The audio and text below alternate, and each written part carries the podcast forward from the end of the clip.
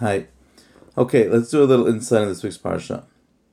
Pasuk tells us that when the Meraglim came back from spying out the land, they said like this: So one of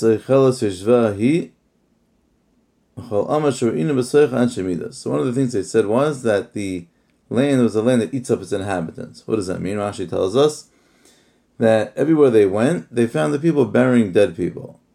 And they said, wow, this is a land that eats its inhabitants. And what does Hashem say? Hashem says, what? This is what I did. I did this for you. And now you're using it against me? Doesn't make sense. So the question is, though, what kind of time is that on, that Hashem had on them? I mean, they come to a land, all they see is funerals all around. What are they to think? So the Gaon says that had they just stopped and thought for a moment, that this can't be an everyday thing. That can't be the you know reality of life for these people. Why? Because imagine if every day there was these massive funerals, people dying daily. So then there wouldn't be massive funerals if everyone was dying every day. Because once this happens once, twice, three times, people get used to it, and then you know maybe some family members would be there, but you wouldn't have massive funerals every single day. So they should have realized that this was done and orchestrated by Hashem just for them, but they didn't. So that was a tie on them. Another thing they said was, the next pasuk says, that these people were so big that we were grasshoppers in our eyes, and they also viewed us as grasshoppers. So the Yalkut tells us that when Hashem heard them say this, he says, What? Just because you think you're grasshoppers, who says they do? Maybe they think you're angels. You don't know what they think. And Chaim explains that a person who sees himself as a grasshopper, as lowly, will project that image. And once a person projects something, he feels it, so then that, that's what other people will feel too. Okay, now there's a little story about a tightrope walker. Came into a town and he came in bragging, I can cross this town, I could walk on a tightrope across the river. Tightrope was 100 feet up in the air. And the whole town came. He said, Listen, for 100 ruble, I will walk across the river.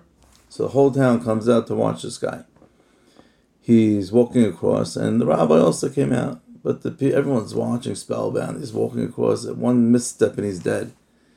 And there's somebody else watching the rabbi watch him. And after the show was over, guys, rabbi goes, Rabbi, what, what were you seeing? I see you weren't really watching him, but you were, you know, you had something going on in your head. What was going on? So he says, you know, I was watching this guy that for 100 ruble, he's willing to risk his life. And you know, tightrope across the across the river. But when he's walking across the river, he's not thinking about his hundred ruble. It was so important for him that he'll risk his life for it, but he couldn't have been thinking about it for a second because had he thought about it, he would have fallen. He needs complete concentration in order to, to do that feat. So I was just thinking that we, the rabbi continued, that we have to learn from this man how we should be single mindedly be able to focus our concentration the same way he was able to focus for he wanted a few dollars, he was able to focus his total concentration to cross the river. We should be able to focus our concentration to do things for Hashem and focus our energy on Hashem. There's it's interesting if you look in the beginning of the parasha, it says, right? So it says Hashem tells Moshe, Shelach lecha anashim so it says lacha. So everything, everyone's harping on what's the lacha. What does it mean for yourself? How were they good for Moshe? So the Ohr HaChaim actually has an interesting explanation that he says like this: that how was it for Moshe's benefit that the Meraglim went out? He says, imagine we know that there was a that when Hashem killed Paro and and the um, and the Egyptians, it's the pasuk is Atatira, and the darshan over there that now you see, but you're not going to see the war of the 31 kings because Moshe was not going to enter Israel. So imagine had Moshe not, had the Meraglim not done their sin, and they didn't have to travel in the desert for 40 years. So in the second year after they came out of Egypt, they would have entered Israel. And then where would Moshe have been? He would have been left behind. He couldn't go in. He wouldn't have been the leader anymore.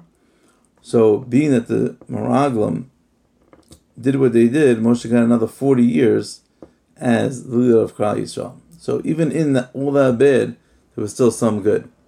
So, the moral of the story is to, no matter what's going on, always look for the good in everything.